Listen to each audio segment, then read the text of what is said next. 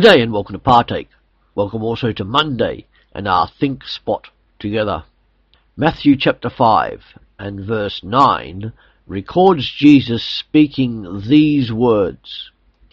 God blesses those who work for peace, for they will be called the children of God.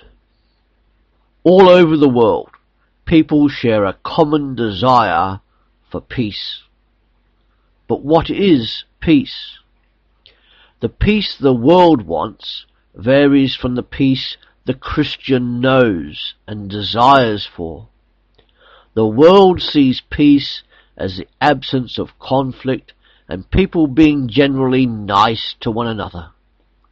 Peace in the Christian context goes further, saying peace is perfect harmony with God, with other people, with circumstances, and with themselves.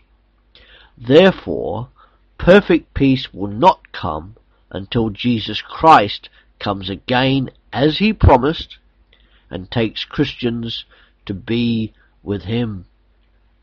That does not give us as Christians a mandate to sit around not doing what we can for peace.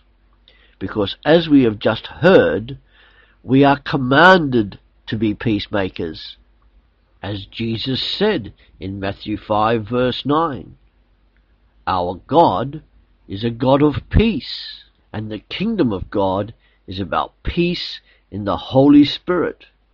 Peace is to be our business as Christians. In a world full of conflicts and disarray, such as conflicts between nation, conflicts between neighbours, conflicts even within families and conflicts within and between churches, Christians are to be peacemakers. With that in mind, here are some thoughts on what the Bible has to say about peace to help you this week be a peacemaker. First of all, peace with God. If we have peace with God, we are justified by faith. And further, Jesus Christ is our peace between God and humanity and between different people. Secondly, there's peace with others. We are to live at peace with everyone. We are to do everything possible which leads to peace and mutual encouragement. And we are to be peacemakers. A sign of real wisdom produces a harvest of righteousness. And then there's peace within circumstances. Peace is a gift of God. Worldly peace requires manipulation of circumstances. God's peace, however, comes regardless of the circumstances we face.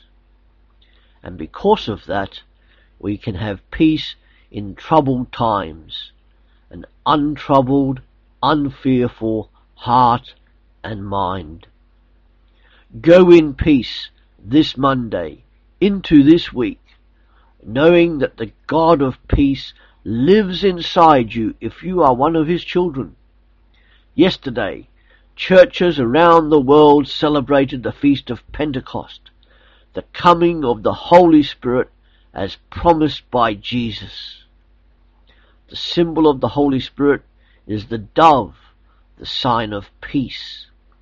If you desire peace with God, with other people, and in all circumstances, Ask this same Holy Spirit who lives inside you to help you. If you would not consider yourself as one of his children yet, ask him to help you become one. Father God, I pray that this week we will do all we can to be peacemakers and make a difference in a world in conflict with itself. I ask this through the Prince of Peace, your Son Jesus Christ, and in the power of the Holy Spirit, who lives inside all those who have peace with you by faith. Amen.